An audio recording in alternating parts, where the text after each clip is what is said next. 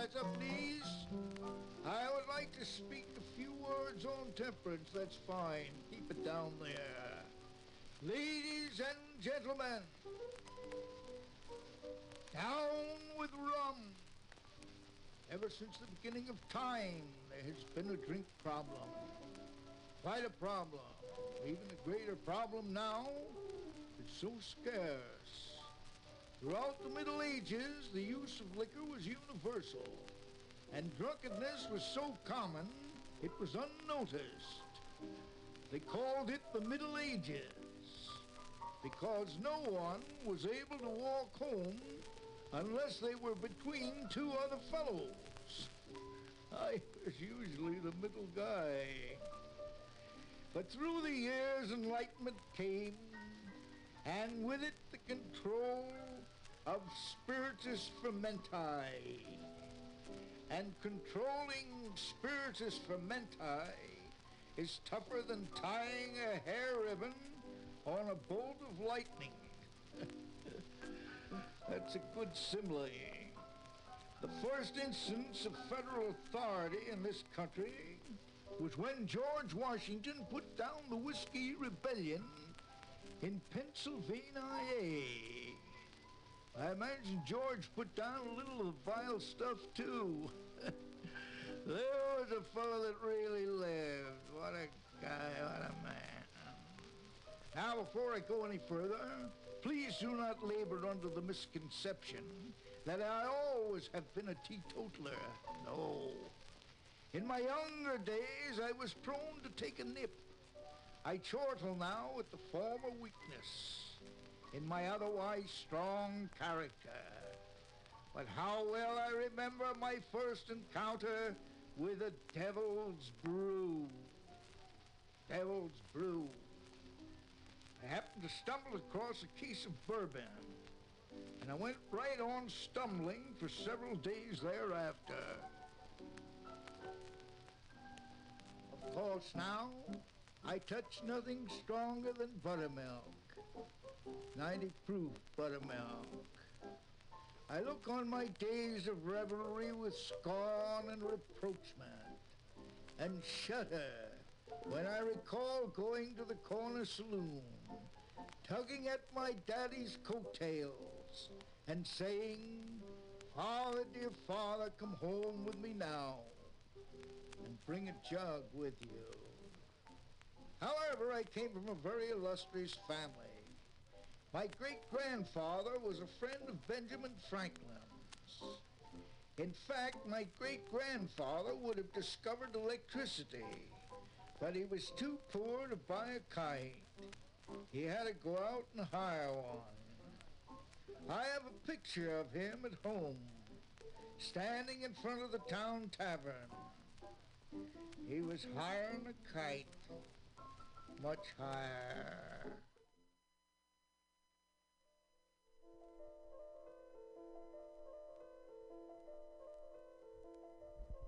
Yeah,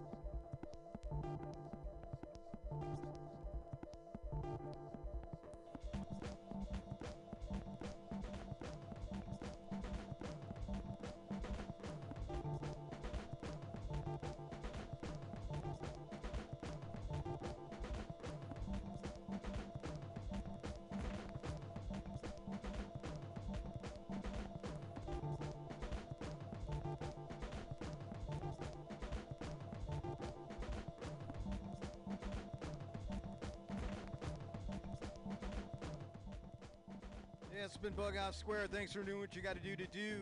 Uh, stay tuned for uh, Fuck Off. This is the sound of musical curiosity, bitch. Um, no, it's uh, it's not that at all. But uh, Bear's here. What do you got going for us, Bear? Mike two.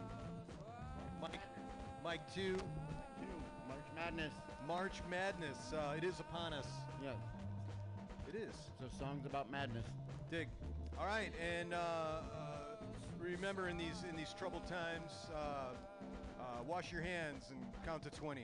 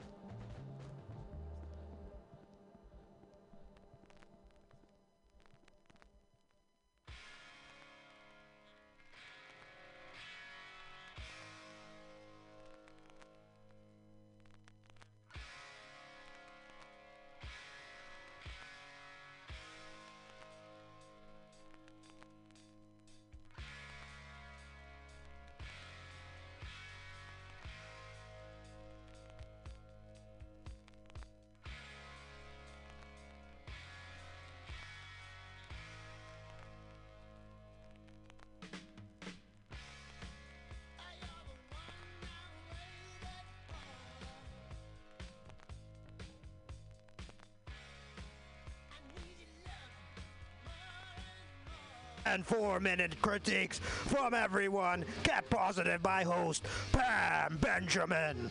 Pump those dick jokes every Thursday, 7 to 9 with True Hustle Thursdays. Hashtag THC. That's hashtag THC. T. You want more open mics? Fridays, 6 to 8. Happy hour with guest host and George D. Smith. Pew, pew, pew. Open mics every week at Mutiny Radio, brother.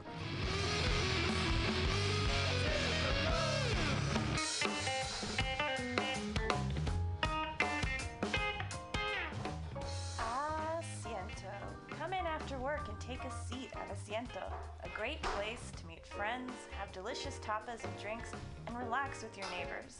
Located at Bryant 21st Street in the Deep Mission, Kitty Corner block for Mutiny Radio. Come and get a drink during the comedy festival and enjoy happy hour pricing all night long with your festival ticket. A great neighborhood bar. Come take a seat at Asiento.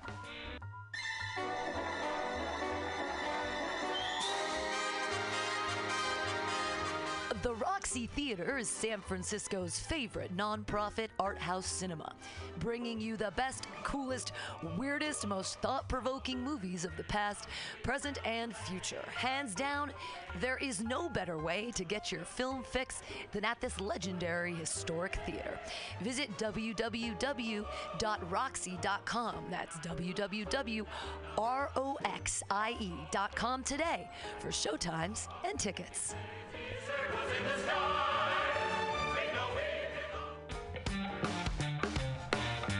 Everybody should listen to Mutiny Radio at mutinyradio.fm. It's a great place to listen to crazy things.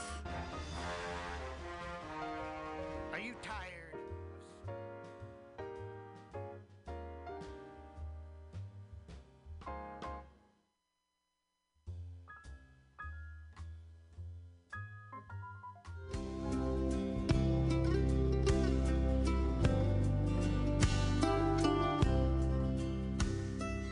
Crops are all in, and the peaches are rotten. The oranges are packed in the creosote dumps. They're flying them back to the Mexican border to save all their money, then wait back again. Good morning, mutineers. This is the Bee, and you're listening to Labor and Love Radio on mutinyradio.fm. done just the same. They died in the hills and they died in the valleys. Some went to heaven without any name. Goodbye to my Juan, goodbye Rosalita. Adios mi amigo, Jesus y Maria. You won't have a name when you ride the. All you will be deportee.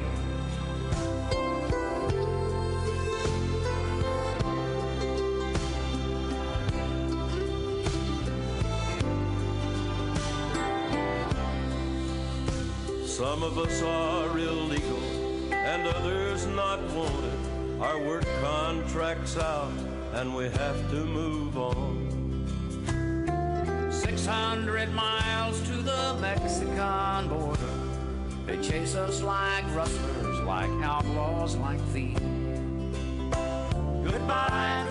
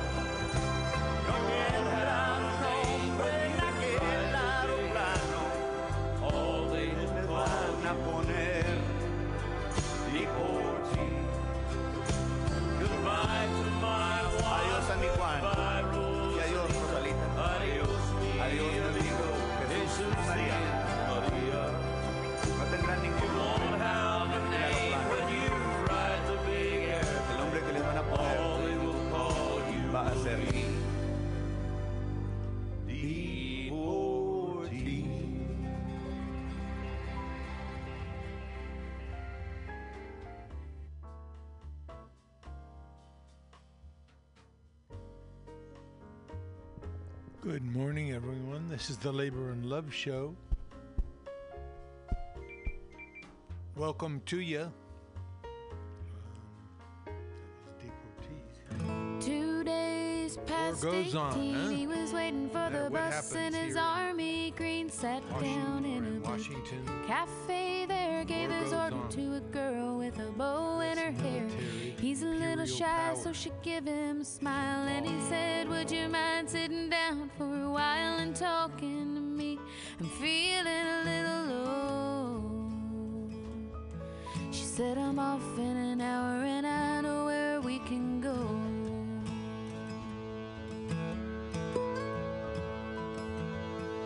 So they went down.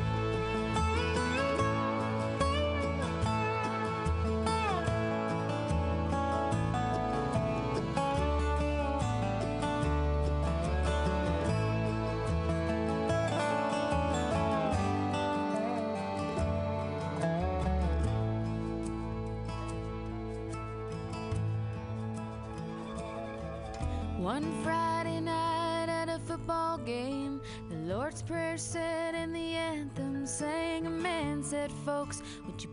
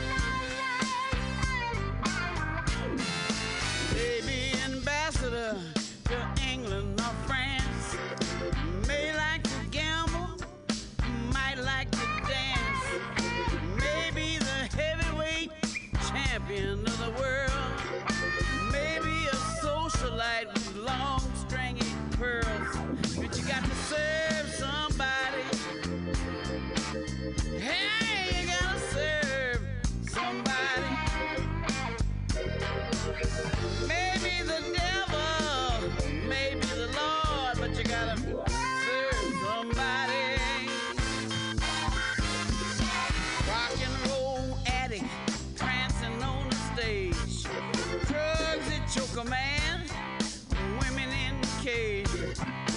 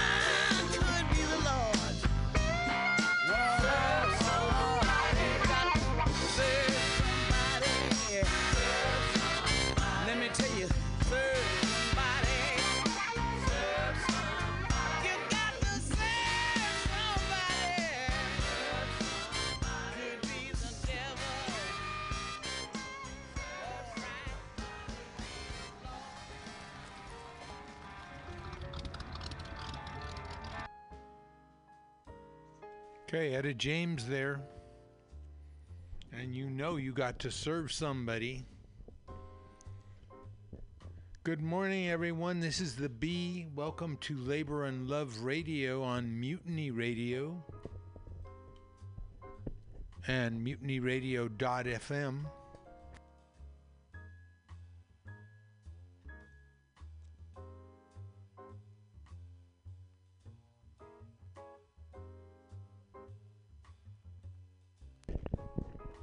We're coming at you this morning from 2781 21st Street in the Mero Mero, the heart of the Mission District in San Francisco. This is the show where we tell you like it is. If one person gets a dollar they didn't work for, someone else worked for a dollar they didn't get. If you don't have a seat at the table, the negotiating table that is, wherever you work, you're probably on the menu. And never but never let anyone into your heart who is not a friend of labor. And when I say labor, I mean you. Good morning, everybody. We had uh, our opening set there. Started out, of course, with Deportees. Deportees by the Highwaymen. Highwaymen. None other than Willie Nelson, Waylon Jennings, Kris Kristofferson. Uh, quite a group there. Johnny Cash singing lead there on Just Deportees. Much more about that in a bit. We had then we had Traveling Soldier by the Dixie Chicks about to the fact that every day somewhere American troops are involved in wars. Every day. This is for those soldiers who are out there and also to get them back home.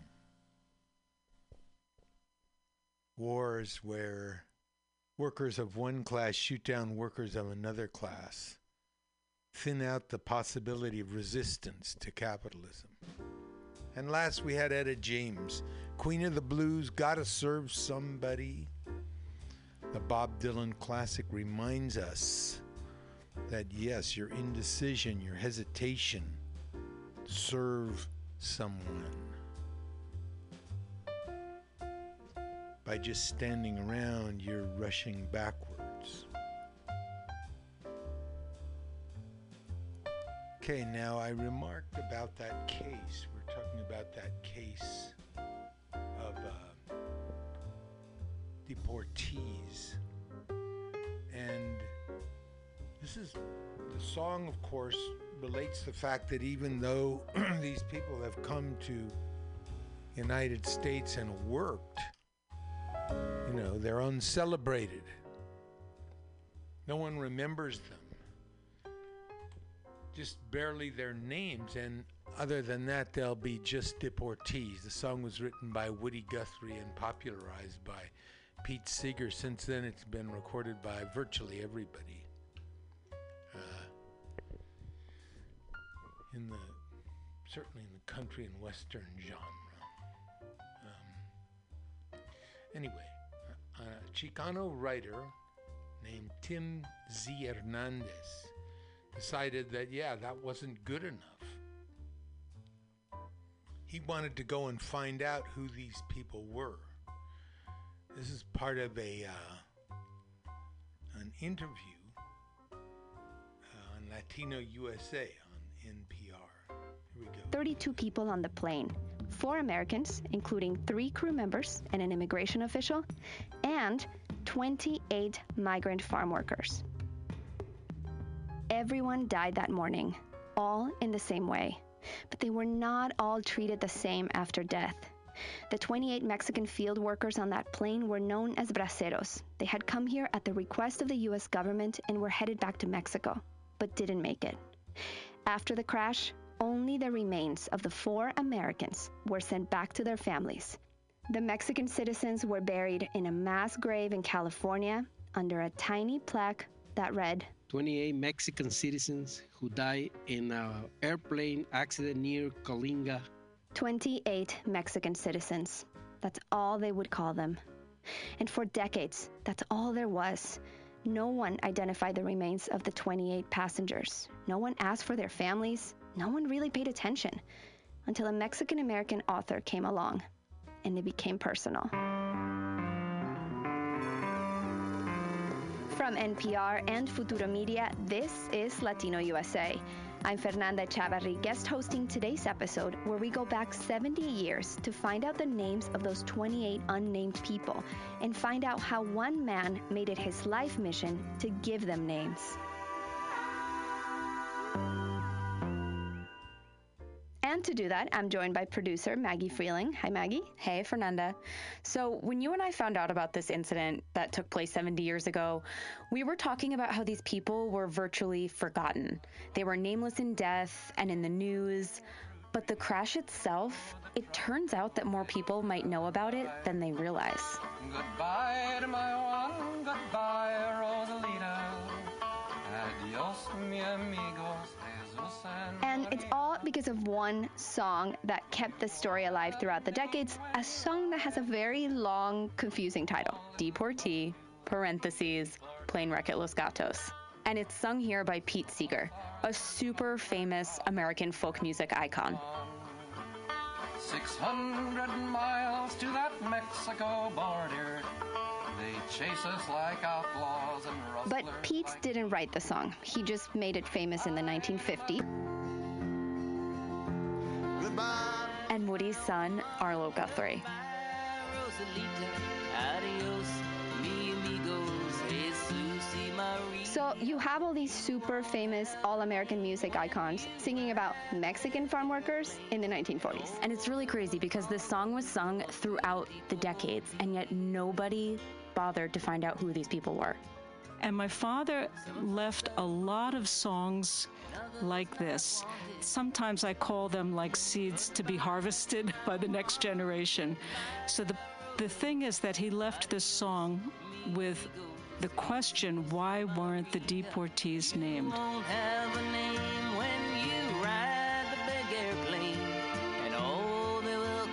These were the words that kept sort of I kept humming in my head. All they will call you will be deported. All they will call. Uh, I'm Tim Hernandez, and I'm the author who's been working on this plane wreck at Los Gatos for the last uh, seven years. And the name of your book is? The name of my book is All They Will Call You. So here's where Tim comes in. He's a professor and an author, so he's always sort of digging for stories. One day, Tim was doing research for something unrelated back in 2010 when he came across a newspaper article. And it said 100 people see an airplane fall out of the sky, ship plunge to earth, and and it was a farm labor accident. So Tim was like, weird, that sounds familiar. And he realized that it was the same story as the one he knew from the song. And the same way that Woody Guthrie was bothered by the injustice decades ago, Tim too wanted resolution for the families of the victims. So Tim set off on a quest. You know, I just let my curiosity sort of pull me, and I began to ask, who is all, and who are they, and what do they call you, and and that's uh, that's just what kept me going. That was the A quest that over the years became more and more personal for Tim as he saw the similarities between his life growing up in the Central Valley and the migrant farm workers who died that day.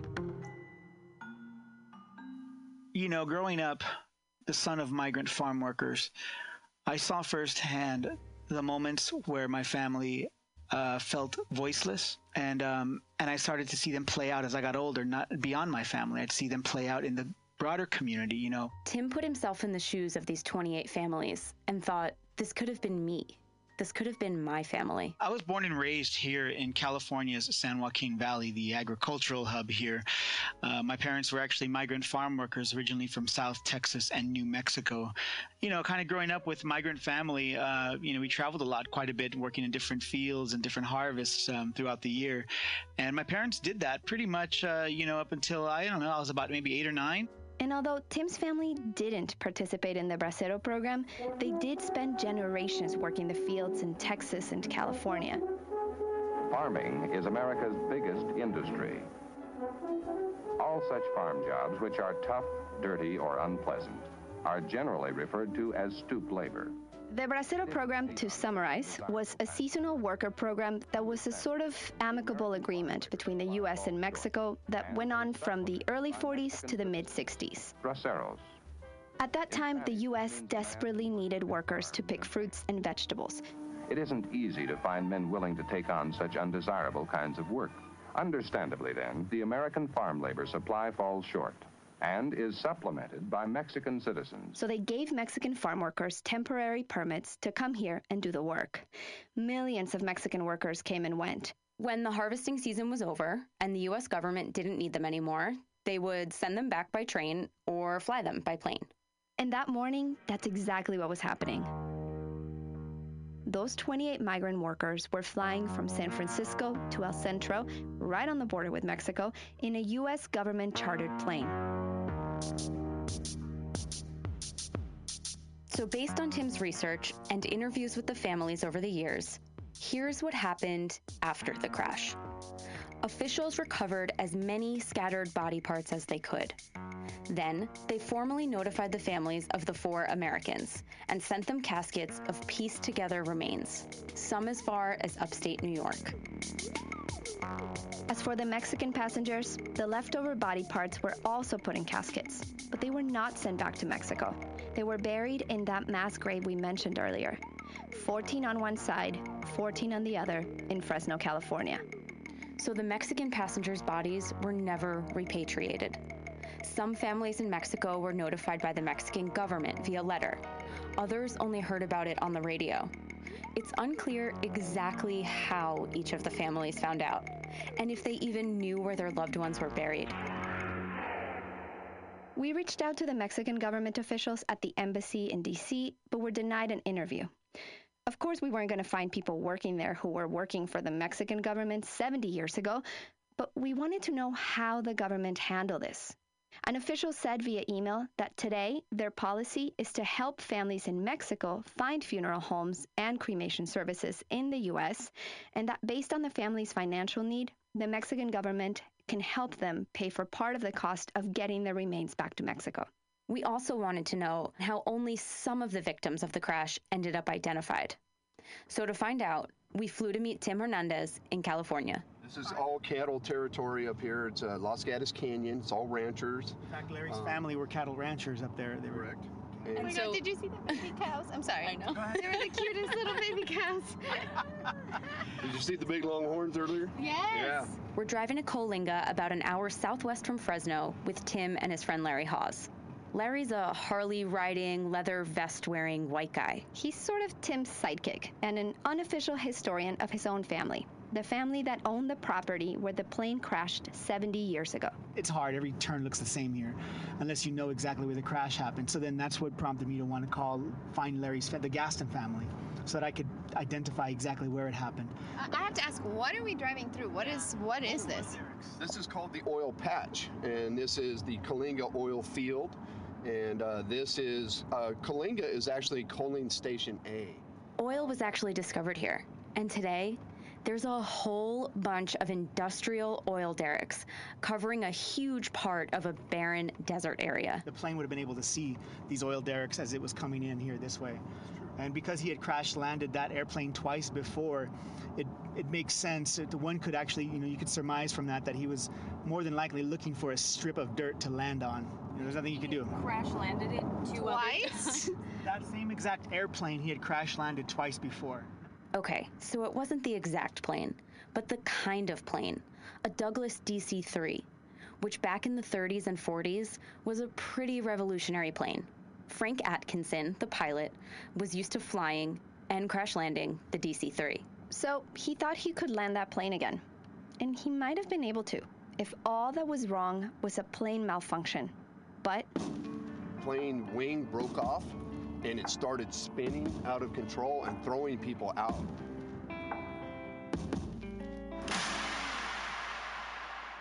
That's it. So th- we're here. We are. We're going through the barbed wire fence. All right. I'm so short. This barely works. This is the actual crash site, and this was where the main bodies were at, and dead people were everywhere, right where we're standing. Larry wasn't born when the plane crashed, but growing up, he heard stories about that day and about how his family raced to the scene to help in any way they could. Larry's mom and his Aunt June were little girls at the time. His Aunt June was nine years old when she saw the wreckage and is the only surviving witness in Larry's family. June was standing, you know, not too far off here looking at and eyewitnessing all this. June is turning 80 soon, and she still remembers it all in very graphic detail. So we called her to get her account of what happened. We saw bushes with brains hanging on it, and my thought then, as a little girl, that looks like decorating a Christmas tree. It was just all over with these brains. At the time, June didn't realize the impact this would have on her beyond the trauma of witnessing a crash. Do you remember, as you got older, learning more about it? I do remember because my mother was following it in the papers. And I remember her shortly after that saying, This has become an international incident because they've buried all of these uh, people together in a mass grave. Then that really occurred to me how really terrible that was that they were just demeaning these people because they weren't us. By leaving their name off, I finally came to see what an insult it was. Tim also felt like the 28 people who died that day were not treated humanely or equal to the families of the American passengers. So he wanted to right that wrong. Tim felt that these braceros were sort of invisible in life, and then in death, they weren't even given a name. In some big dream I might have in the future, maybe put a, some kind of a headstone marker with their names on it. So, first, he went to the cemetery in Fresno where the mass grave is. He wanted to see the plot, so he asked Carlos Rascon, the cemetery director, to show him. After they walked over and saw the tiny plaque in the back of the cemetery that read 28 Mexican citizens, Tim asked Carlos to see the cemetery's ledger of names. Surely the cemetery would have a record of who was buried there, right? But when Carlos pulled it out of the archives, It just said, you know, um, Mexican nationals 28 times. At this point, Carlos also wanted to find their names.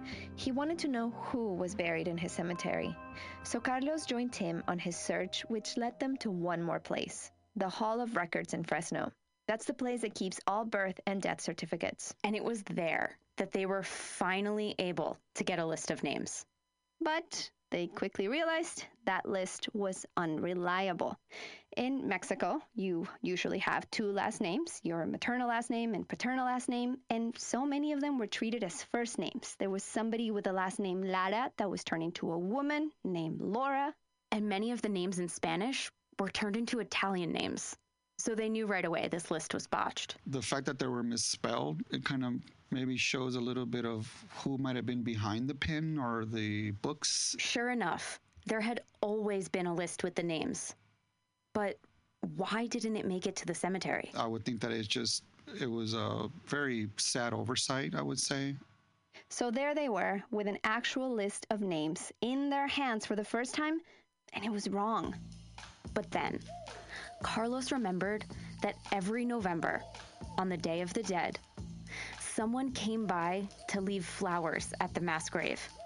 Someone was visiting a loved one.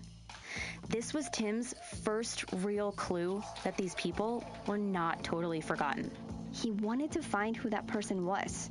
So Tim put out a call on the local paper in Fresno that said, if you or someone you know is related to any of the 28 Mexican passengers who died in that plane crash in 1948, contact me. And someone did. That's coming up after the break.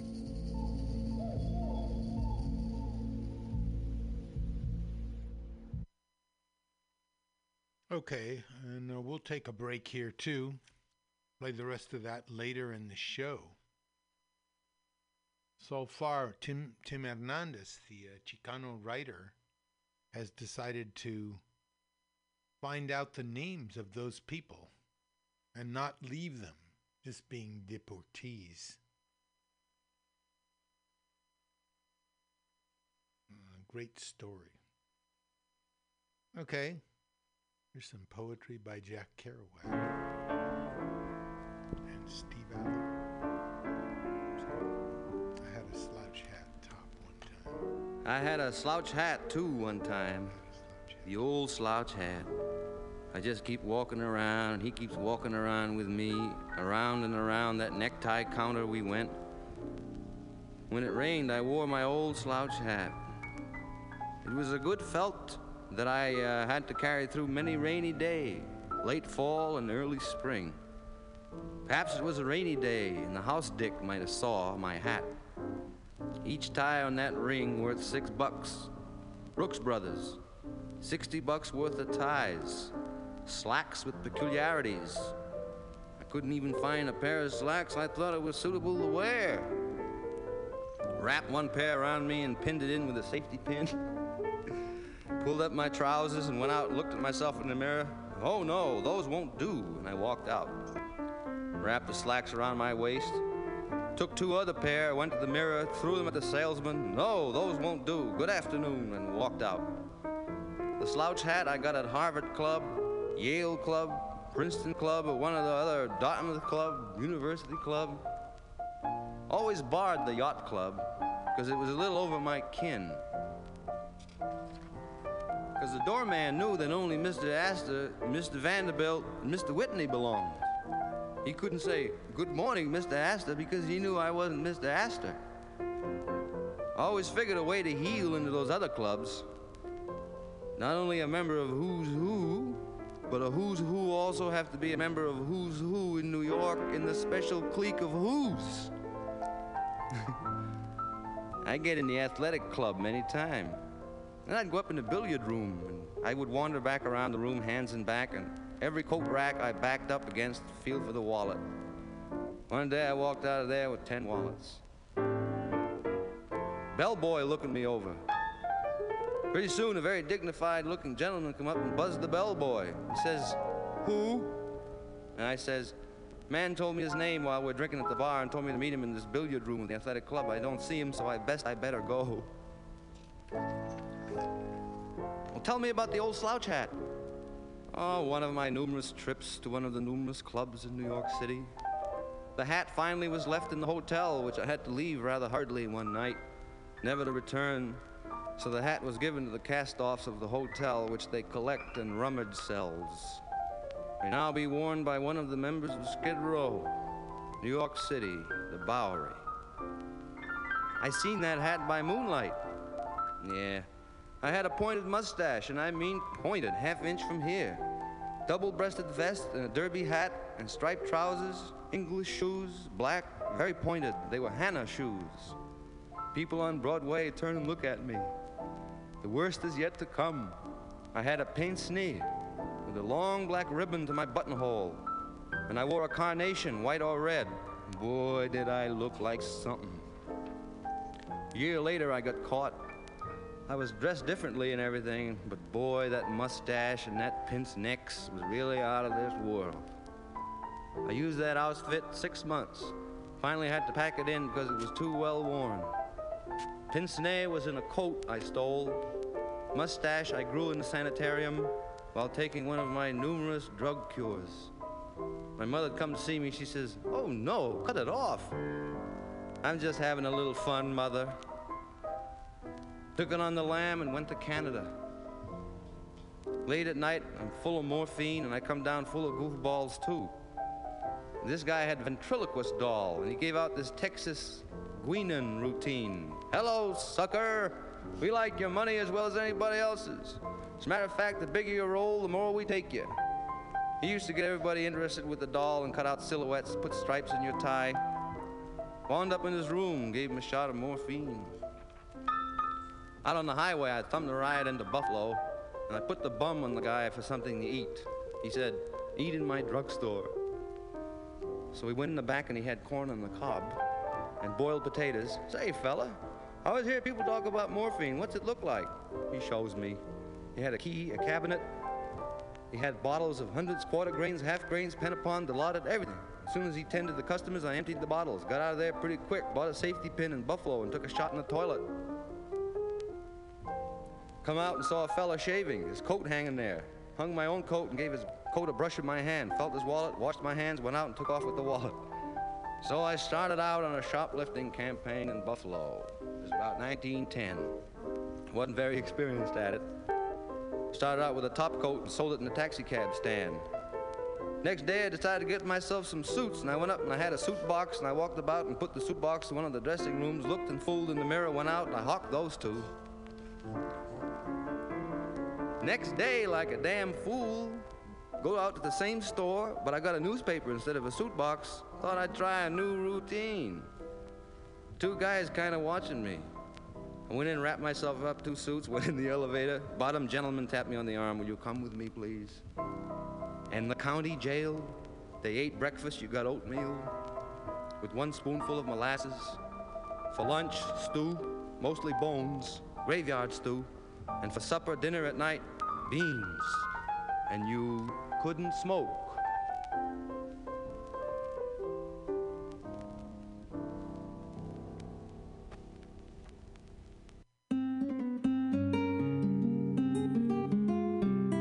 Bad week for uh, Jenny's ex-husband, the great Jenny No estoy pidiendo joyas, ni pieles, ni palacios,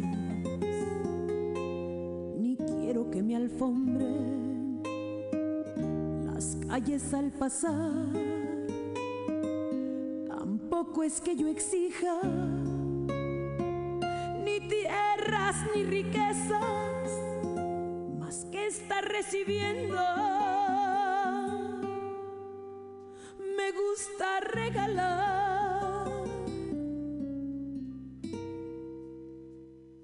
Tan solo estoy pidiendo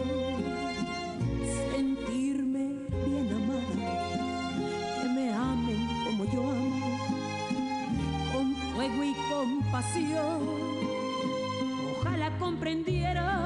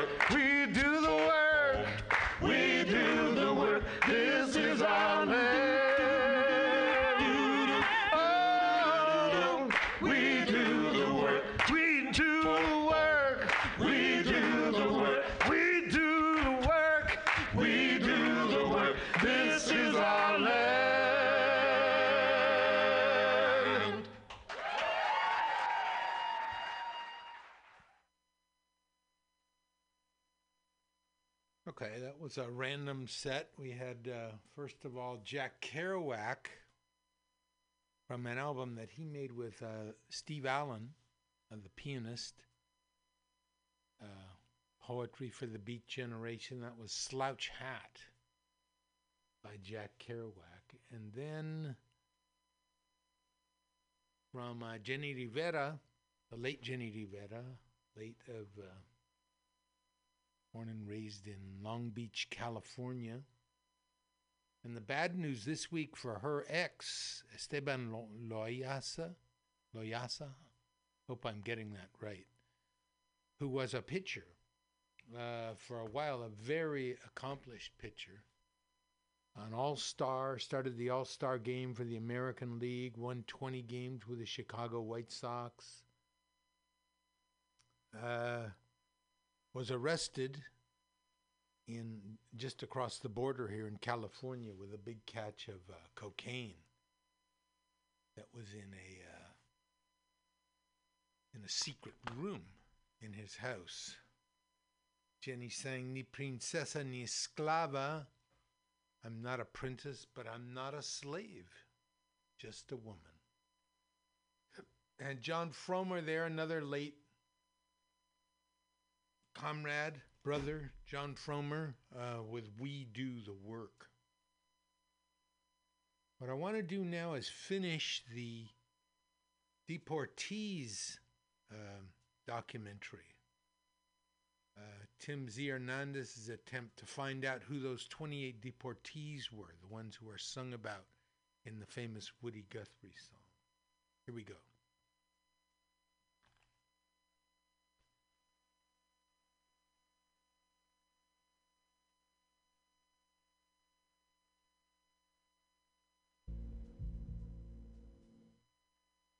What does it take to start something from nothing? And what does it take to actually build it? I'm Guy Raz. Every week on How I Built This, I speak with founders behind some of the most inspiring companies in the world. Find it on NPR One or wherever you get your podcasts.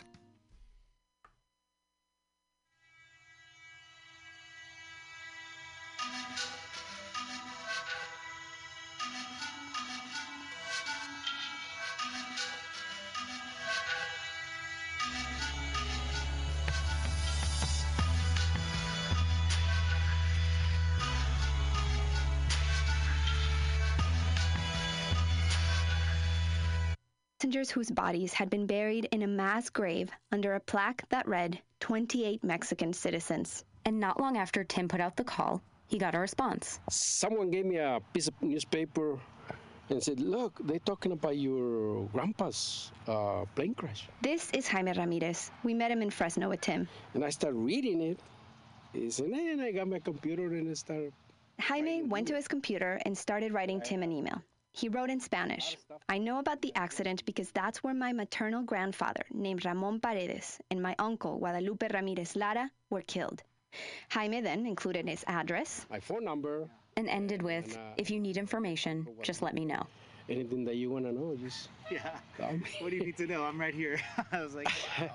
and so that was really hopeful. Your email, as short as it was and as quick as it was, it had so much hope inside of it. And so I was excited to, to meet you right away. Yeah. And not only is Jaime a surviving family member, but Tim didn't have to go to Mexico. Jaime was right there in Fresno. Jaime owns a restaurant called Ole Frijole, and everyone in Fresno knows the restaurant. Most of the employees there are related to Jaime, and they're descendants of two of the passengers from the plane crash his uncle and his grandpa. So when he first told me that that was his restaurant, I said, "No." I said, "You're kidding," because I've been there since I was a kid. You know, I've been going there. I've, I'm sure I've seen you before, and that's my restaurant. And I said, "It's legendary," and he said, "Yeah, it looking- is." you were looking for me, and I was right there. And Jaime was there all along in more than one way. Remember the flowers that someone was putting on the mass grave on Dia de los Muertos? And I said, "Wow, you know, I wonder who that person is." Later on, I would learn that it was. you? Yes, I was in Salinas.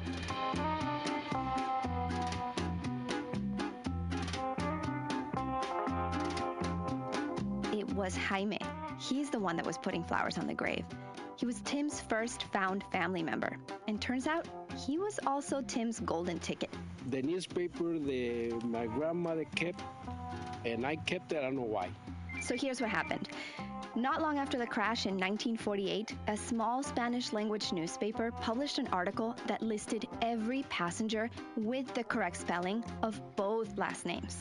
And it had all the names and where they were from in Mexico. The little towns. This was it. Three years of searching, and Tim finally had their names. Independent in Faro. Very old. It looks like it's a front page, right? Uh, yeah, it is. It is the front page. Yeah. Uh-huh. So it's a front page, and in the front page you have the two photos of a priest uh, looking The over the, the bodies for the funeral service. On the right side is the column that has all of the names first, last name, where they're from, the names of their parents or wives if they knew them. Que elegidos por ese destino aparecieron en el desdichado. Wow. I'm going to try to translate that as beautifully as it is written in Spanish. Mm-hmm. On Saturday, the 31st of January, that just passed, there was a funeral for the 28 compatriots that were chosen by destiny to perish mm-hmm. in an unfortunate accident near Coalinga, California. Like just the way that this is written is super like old newspaper, It's very but poetic. it's really also. poetic. It's very poetic. And in fact, even the even the um, biblical sort of. Um, Seeing how the Spanish language makes, paper wrote about the 28 Mexican victims made it even more clear just how differently their deaths were treated and how their remains were handled. 28 families without closure, without being able to have a physical place to mourn. And although, yes, most of the families knew how their sons, brothers, and husbands had died, they didn't get to have a funeral or a place to visit their loved one, lay flowers, just grieve. And as any cemetery director would know, Carlos says there is an importance to being able to visit someone's grave.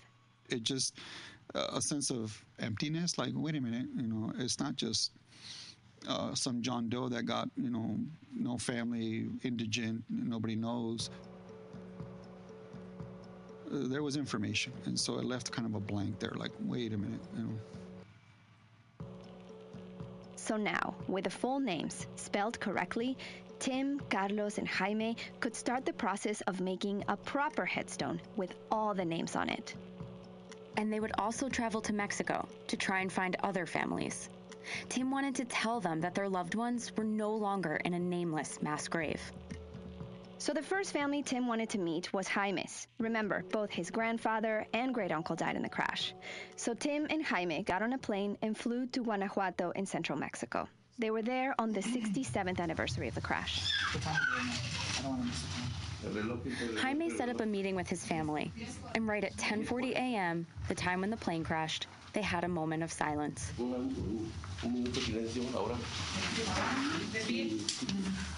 During the trip, Jaime told Tim a little more about his grandfather and great uncle. Guadalupe and Ramon grew up in Charco de Pantoja, a farming community in Guanajuato. When they got older, they both owned land and farmed garbanzo beans, wheat, and alfalfa. But their town struggled to get an irrigation system in place. They didn't have the money to get it set up. That's when the idea to go work in the fields in California came up. So they both went back and forth working as braceros and bringing money back to their town. Do you remember stories growing up about them? Yeah, Es my, mi, abu- mi tío, ahí usted la traducí. Era muy contento, le gustaba andar a caballo y, y le gustaba tirar balazos. sí, le gustaba, sí. His uncle liked horse riding and to just like En my- shoot up bullets in the papá me air. decía que iba al pueblo a oír los balazos y decía, es el pelos de lote. Así le llamaban a mi tío porque estaba muy güero. His uncle was so blonde that they called him corn hair, like pelos de lote.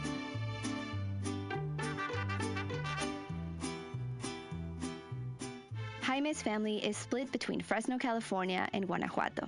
And these are the types of stories that have been keeping his grandfather alive in Jaime's memory. So for Jaime to tell his family, his mother mostly, that her father would no longer be buried under a nameless headstone, it was life changing. Now we know who the people are. Now we know who their lives are, who their family are. We know how they how they are in, this community. So on September 2nd, 2013, the new headstone was unveiled in the cemetery. These braceros, who were once invisible and forgotten under a mass grave, had their names on a big, beautiful marble headstone. Miguel Negrete Álvarez, Francisco Llamas Durán, Santiago García Elizondo, Rosalío Padilla Estrada, Bernabé López García, Ramón Paredes González, Tomás Aviña de Gracia, Guadalupe Ramírez Lara, Severo Medina Lara. And this moment of having these names carved into stone forever, this is what Tim and Jaime wanted for years. Manuel Calderón Merín, Luis Cuevas Miranda, Martín Razo Navarro, Ignacio Pérez Navarro, Romano Ochoa Ochoa, Apolonio Ramírez Plasencia, Alberto Carlos Raigosa, Guadalupe Hernández Rodríguez, María Santana Rodríguez, Juan Valenzuela Ruiz, Wenceslao Flores José Ruiz, Valdivia Sánchez, Jesús Mesa Santos, Baldomero Marcas Torres.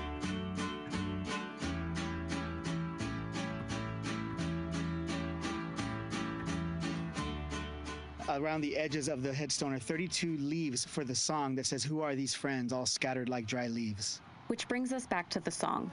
Who are all these friends now scattered? Folk musician Pete Seeger, just like Tim, was always curious about his friend Woody Guthrie's inspiration for the poem. When Tim was working on this back in 2013, Pete actually gave him a call. Hi, this is Pete Seeger, uh, trying to get a message to Tim Hernandez. I'd like to talk to you. Pete also wanted to know who were these people?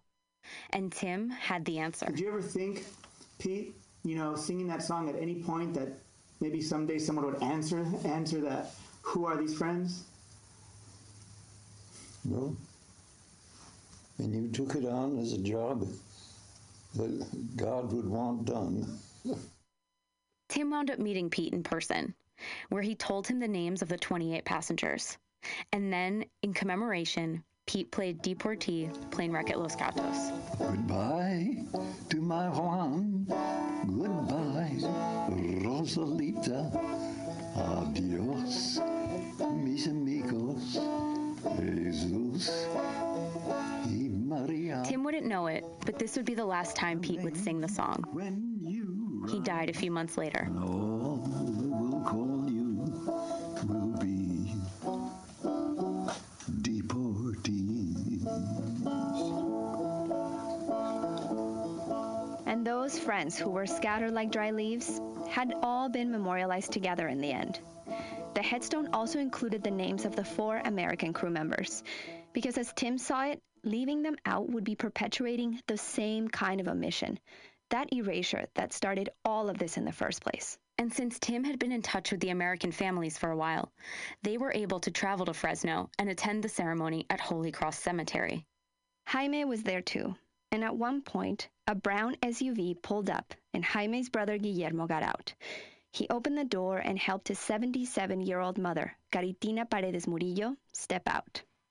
She was a kid when her father died in the crash. Sí.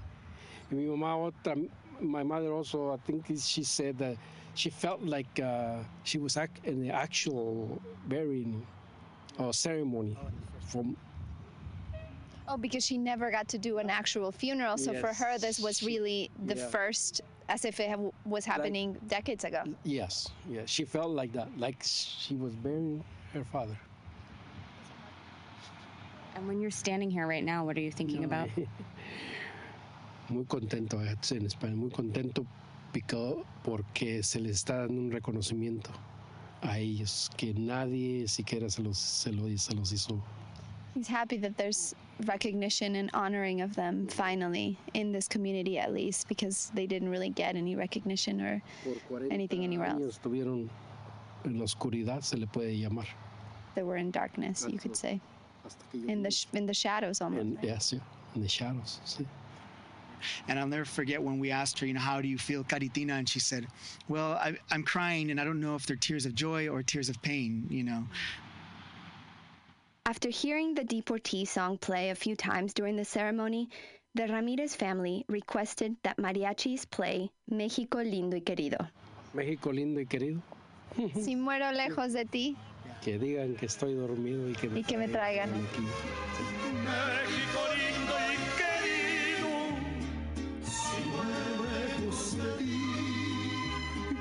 song lyrics say, My dear and beautiful Mexico, if I die far away from you, say that I'm sleeping so they can bring me back to you. Que digan que estoy dormido y que me traigan a ti. México lindo y querido, si muero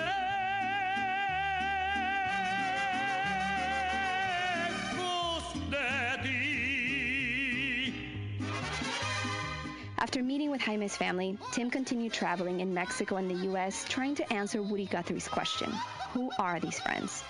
And as of today, Tim has been able to connect with the relatives of six of the 28 Mexican passengers. So he's still searching. As the chair of the California Latino Legislative Caucus, I rise to recognize a tragic incident that occurred 70 years ago Two weeks ago, on the 70th anniversary of the crash, the California State Senate held an emotional ceremony to formally recognize, for the first time in history, the 28 Mexican victims of the plane crash. Senator Ben Hueso stood next to Jaime and other surviving family members as they held photos of their relatives. And the Senate didn't forget to honor the man who spent seven years of his life making this all possible. Tim Hernandez did the work that the government should have done, but 70 years later, they will be remembered as a valued part of the history of our state.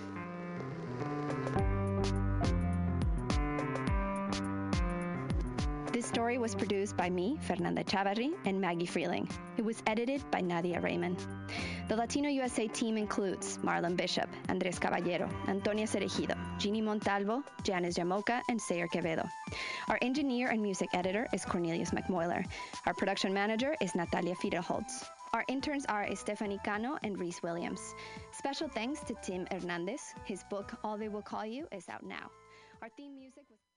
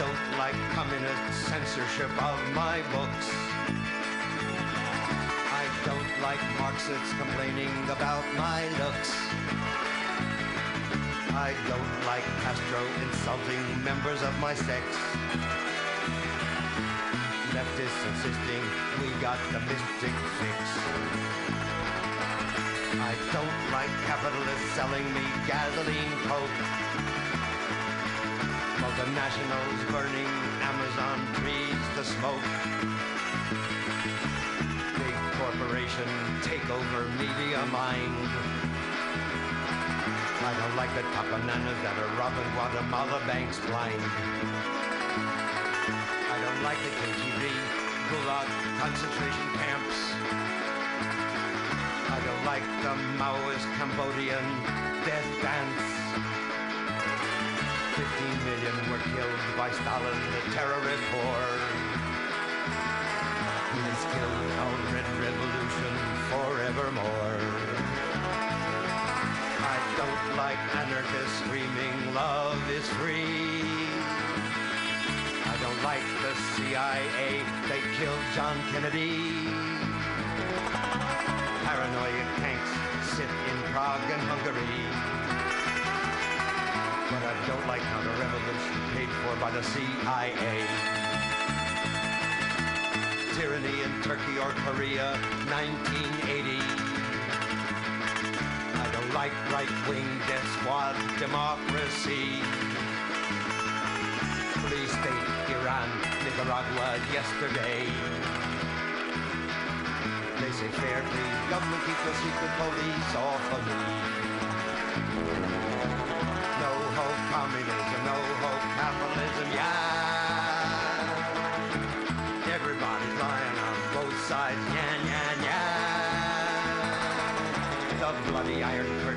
American military power is a mirror image of Russia's red Babel Tower. Jesus Christ was spotless but was crucified by the mob. Law and order, Herod's hired soldiers did the job. Flower power's fine, but innocence has got no protection. Who shot had a hero worshipper's connection. The moral of the song is that the world is in a horrible place. Scientific industry devours the human race. Police in every country armed with tear gas and TV. Secret masters everywhere bureaucratized for you and police together build a lower class rage. Propaganda, murder manipulates the upper class stage. Can't tell the difference between a turkey and a provocateur. If you're feeling confused, the government's in there for sure.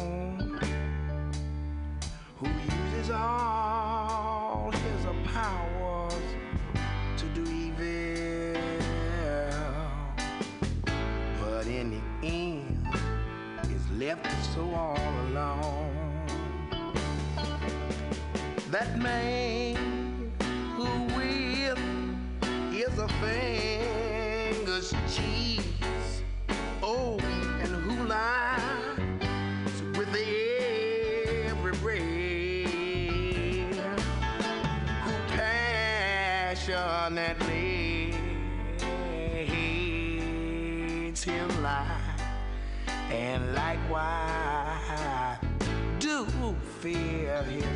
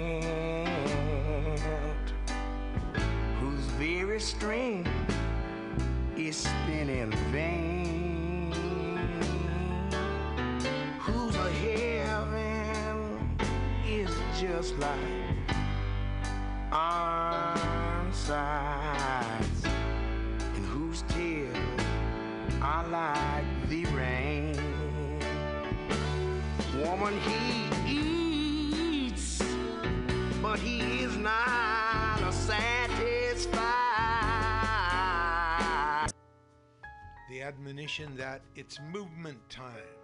Don't stand still. Taj Mahal was next with I Pity the Poor Immigrant, a song that so, for me, encapsulates the belief systems of the people who, not only the people who voted for Trump, but the people who have remained faithful to him as he exposes himself as, uh, well, I can't say the word on the air, but I would say a traitor to American democracy. We'll see. I doubt that'll ever be uh, that'll ever be stated or adjudicated. And uh, Allen Ginsberg was before that with his Capitol Air, and he did some recordings like that, sort of uh, out loud poetry with uh, Tom Petty. Set of uh, poetry along with rock and roll music. I'm going to play something special now. This is called Working. And it's a musical presentation based on a book by Studs Terkel, a Chicago journalist and leftist uh, who wrote about working. Uh, he wrote a book called Working, which he interviewed people about their jobs, about their work.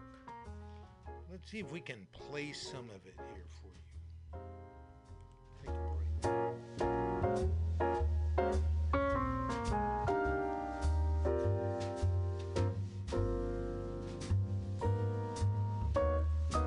Working by Stephen Schwartz and Nina Faso.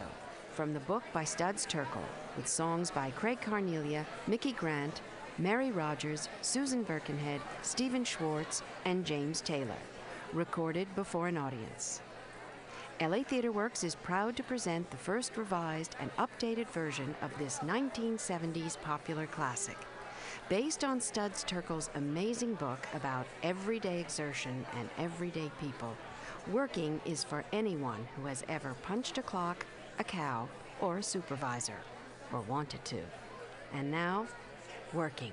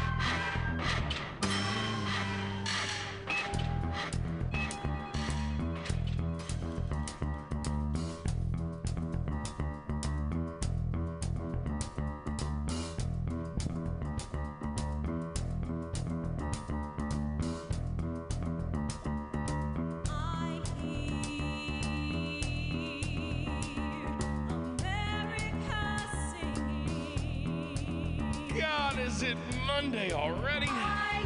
How can it be Monday? Was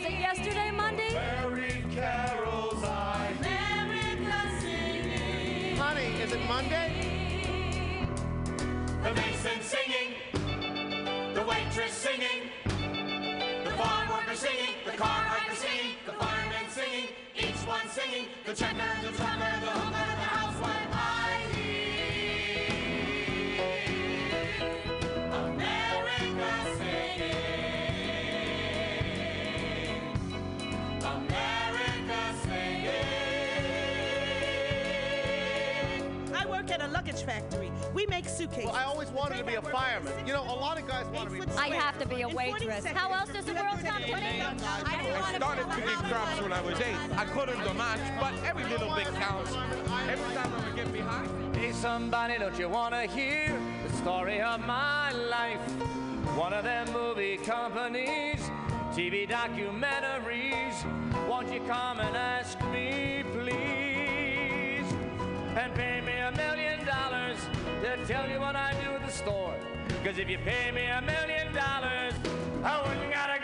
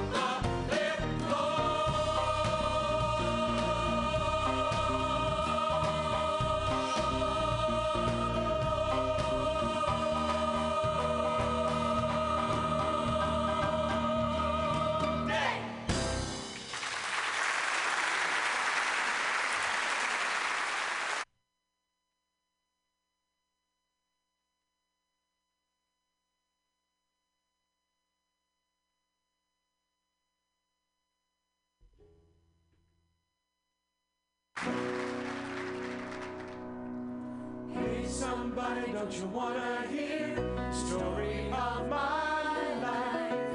One of them movie companies, TV documentaries.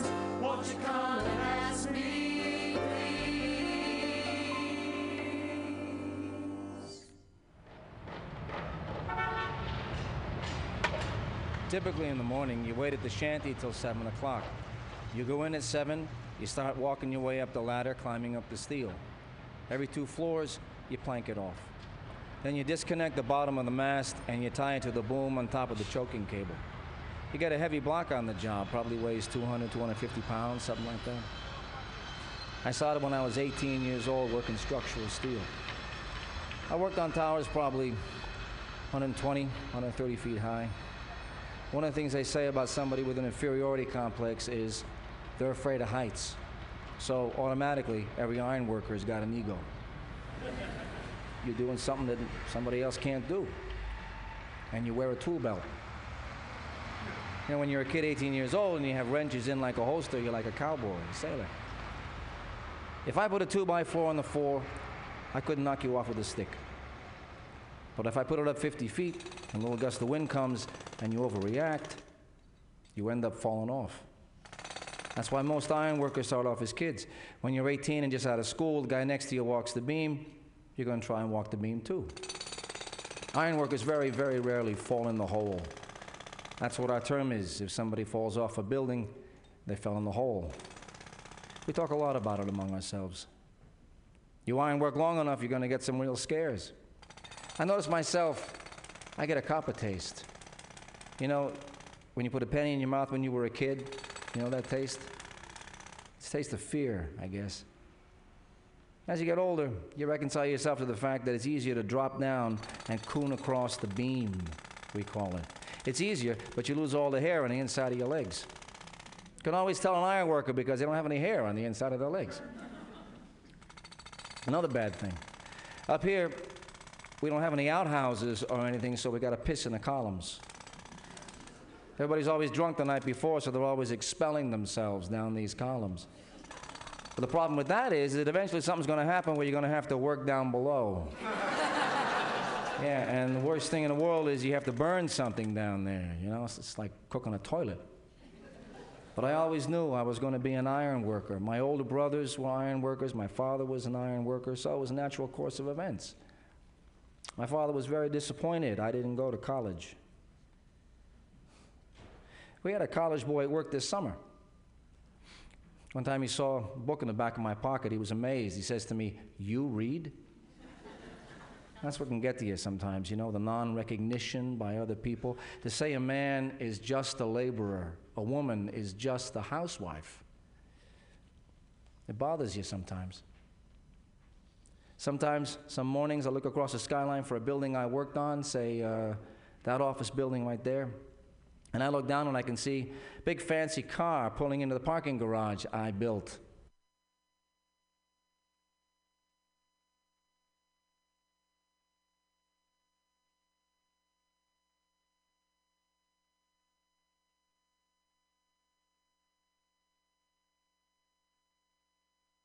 All right, that was a couple of cuts from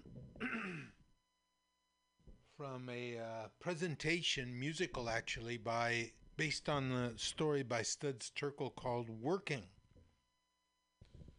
And uh, first we heard uh, "Hear America Singing," words by Walt Whitman, and second was "Iron Worker Monologue," guy talking about working 130, 140 feet up in the air and how uh, iron workers don't fall. he said uh, people with inferiority complexes are afraid of heights. Well, that's me. I was looking for some information, uh, writing a piece about early teacher organizing, sort of pre teachers' union um, efforts to organize teachers. And I ran into this anti union. Uh, I ran into this anti union website, which was talking about the scandals, union leadership. And they had three different cases of union officials who had absconded with funds. I think one was 400,000, the other was 800,000, the others were smaller than those. And uh, sort of reproducing that these union union uh, officials had taken money from their membership. A terrible thing, by the way. Certainly not meant to to allow that to happen or excuse that. But it reminded me of several similar scandals, similar in some ways, dissim- dissimilar in others. For example, the VW Corporation and other auto manufacturers who were caught um, uh, rigging the ratings for gas mileage. In other words, claiming that the gas mileage in their cars was much higher than it really was. Plus the fact that they knew that the gas mileage wasn't that high, but continued to lie about it, even um, adjusted the, the testing devices so the mileage came out higher and the pollution index was much lower than actual. What about Wells Fargo? A $4 billion scandal there, where Wells Fargo. Uh, Wells Fargo workers were encouraged to open bogus bank accounts that, that customers hadn't even asked for and then charging them fees on those accounts. And though there were workers who were doing it, the culpability was traced back up to executive vice presidents of Wells Fargo, and it was found that the company had profited to the tune of $4 billion. What about Jamie Dimon, a banking executive, sort of a, for a while there, he was kind of like the new whiz kid uh, bank president. He was articulate, he was cute, he was uh, sort of playful, had a sense of humor. Dimon, one year, reported that he had lost. They didn't know where $6 billion had gone. And his statement to the congressional committee that was investigating the, uh, the whole affair was we just don't know where the money is. $6 billion now.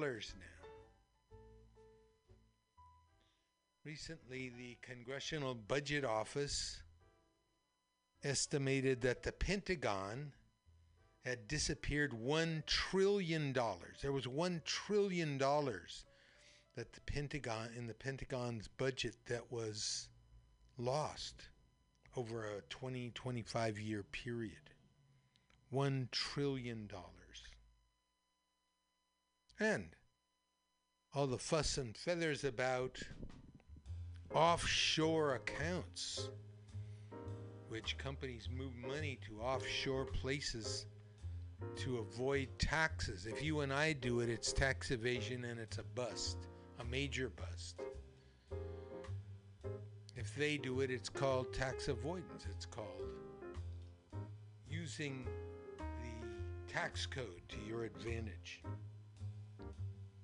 That was estimated at 20 trillion dollars. Now the Trump administration has bragged about getting some of that money back by by how? By gifting those corporations with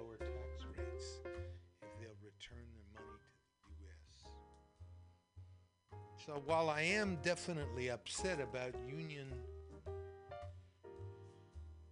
union officials absconding with uh, their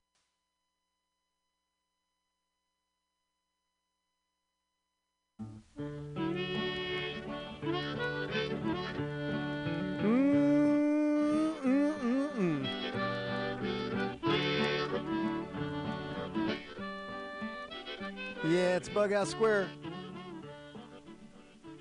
I'm uh, I, I- I'm uh, messing with some things. Have you seen that video? Let's watch a full-length movie on YouTube with Mike Spiegelman.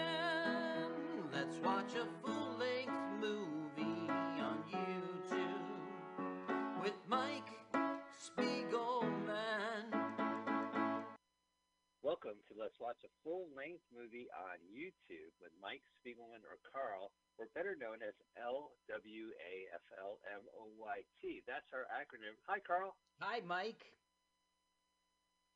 I was just telling people that if they want to find us on their podcast feed, they should search by our acronym.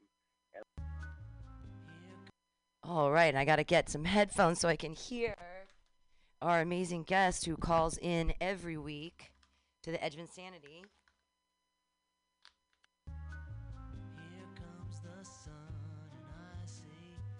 It's alright. It's alright. It's alright. Hello, Poppies. You were listening to Pop Off the Sound of Musical Curiosity. I'm your host, Bear, filling in the first hour for Bug House. Where, and yes, it is that time of the year where I generally do an annual spring cleaning mix. But I'm doing something a little different today for all you winners out there who uh, have stuck yourself in self quarantine, which is the right thing to do. But remember, self quarantine is not the same as isolation. So make sure you get outside, walk that dog, play some board games with your kids, and stay off of those screens. This is not an excuse to be on screens more, be on them less. In fact, I have disconnected my internet. Pulled the plug on that sucker at home. Still get to it on the phone, but don't really have any apps on there. Anyway, today I'm going to be playing you just a shit ton of feel good music, all with positive messages, uh, uplifting, get together kind of anthems. Get your mojo in order. And uh, we're going to start off with one from way back in 1932, I believe. Is that right? I don't know. But uh, it's a classic, and it's the full version, A and B side. It's Benny Goodman with Gene Krupa. Sing, sing, sing. Um, pop off the sound of musical curiosity.